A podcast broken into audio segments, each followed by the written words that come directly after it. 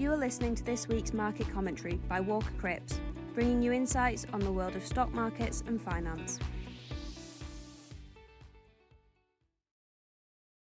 Hello, and welcome to the Walker Crips market commentary for the week ending Tuesday, the 13th of June.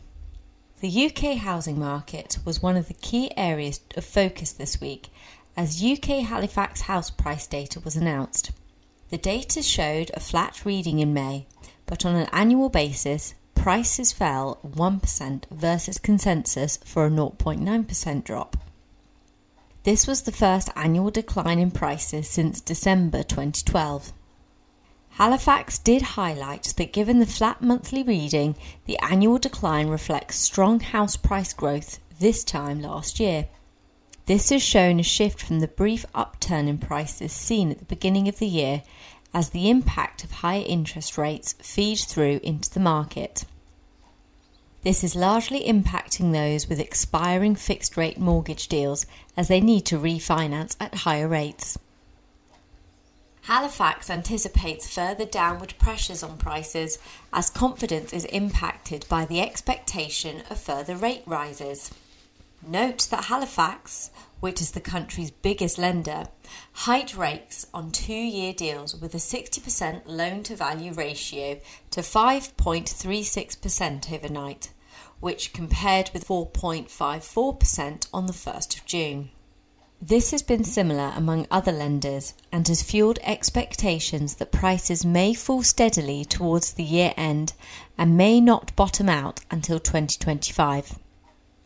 Moody's, one of the leading rating agencies, said that UK house prices are likely to fall 10% over the next two years. The rating agency also stated that a sharper drop could hurt the economy and undermine the credit quality of the sector.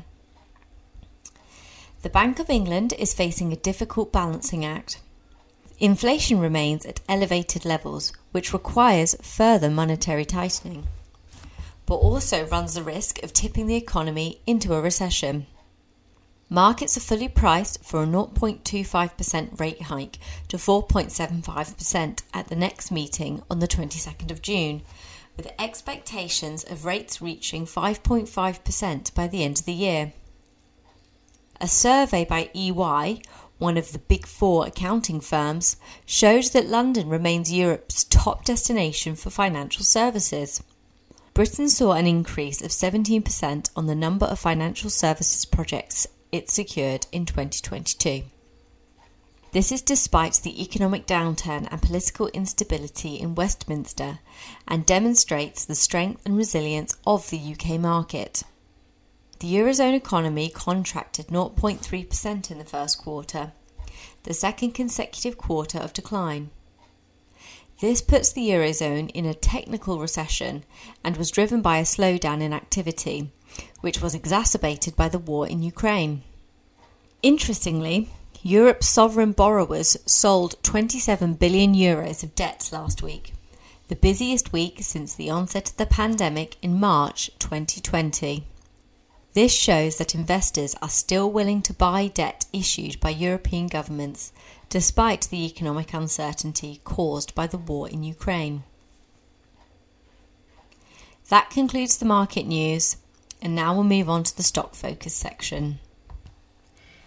Indivior, a global pharmaceutical company, saw its shares surge approximately 16% last week as the company announced an agreement to a partial settlement over its antitrust litigation in the US.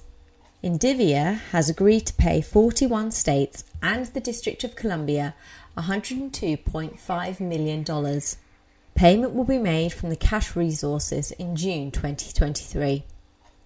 The company has a strong cash position, and the announcement was reassuringly in line with the overall estimated provision. Croda International, the British specialty chemical company saw a decline in its share price by approximately 15% last week after issuing a trading update detailing that full year 2023 profit is now expected to be lower.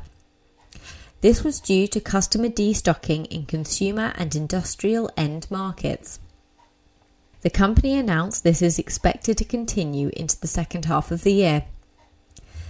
Destocking in Croda's consumer care division has been well noted, but management commented that crop protection started the year well but is now experiencing rapid customer destocking. This led to numerous analysts updating their expectations, resulting in a downgrade for Croda. Boohoo, the British online fashion retailer, experienced a 14% drop in its share price last week due to analyst downgrades of the stock. The company has been trying to implement a shift towards domestic US fulfillment. Boohoo approved the opening of a US distribution centre when markets had a very different outlook. The company has been trying to implement a shift towards domestic US fulfillment. Boohoo approved the opening of a US distribution centre when the markets had a very different outlook. The expectations at the time for US revenues were likely three times the current run rate when management agreed to the project. The changed outlook makes it difficult to see how the company will break even on the project, particularly as automation expectations appear difficult to justify. This lowers the expectation of future growth potential, which has therefore been reflected in the price. That concludes this week's market commentary. Thank you for listening. This was Walker Crips Market Commentary.